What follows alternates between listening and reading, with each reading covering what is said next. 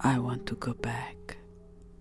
I want to be in the garden, winter and summer. I miss running outside and the constant excitement of my senses even when asleep. Those smells, the sound of the creatures crawling in the grass and the tiny birds. I've really enjoyed watching them being scared of me and bringing them home for her as a present. She always screamed with pride and joy by seeing them.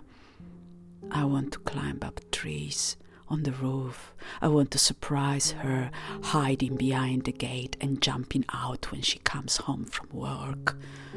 Not anymore. Not since she moved into a flat. Now I spend my days underneath the table, contemplating some peculiar games of light.